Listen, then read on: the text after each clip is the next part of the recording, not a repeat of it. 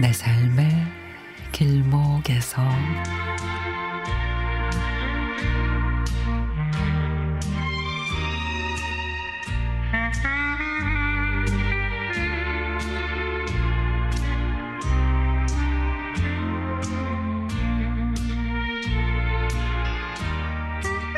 알바 일을 마치고 날씨도 좋길래 하천 산책길을 따라 귀가하고 있었습니다. 근데 벤치 부근으로 눈길을 돌리는 순간 책 한 권을 들고 벤치에 비스듬히 앉아 꾸벅꾸벅 졸고 있는 남편 모습이 눈에 들어옵니다. 아니 왕소군 남편이 웬일이래 비싼 커피까지 먹고 낡은 자전거 바구니엔 딸기 한 팩과 커피잔이 들어 있었습니다.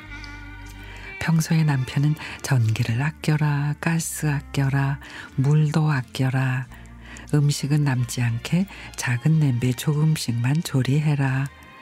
잔소리가 엄청 많습니다.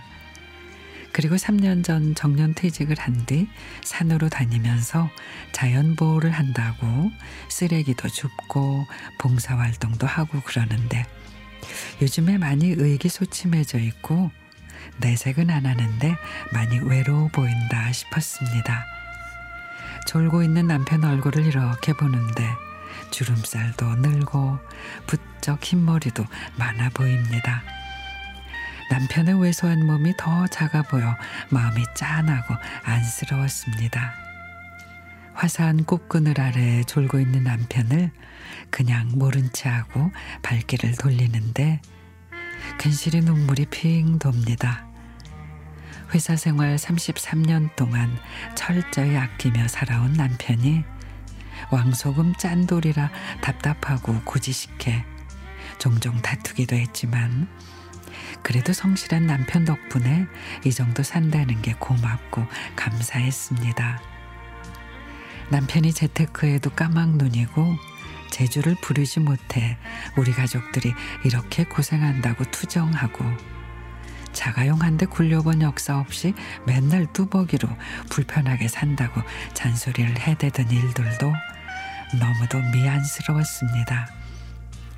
오늘 저녁에는 남편이 좋아하는 부추전도 부치고 막걸리 한 잔 권하며 당신 덕분에 우리 가족 이렇게 지금 살고 있으니 힘내세요 라고 유로의 말을 전해볼까 합니다.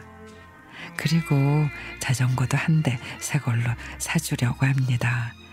아니 무슨 자전거를 15년이 넘게 타고 다니는지 우리 남편 분명 왕 짠돌이 맞지요?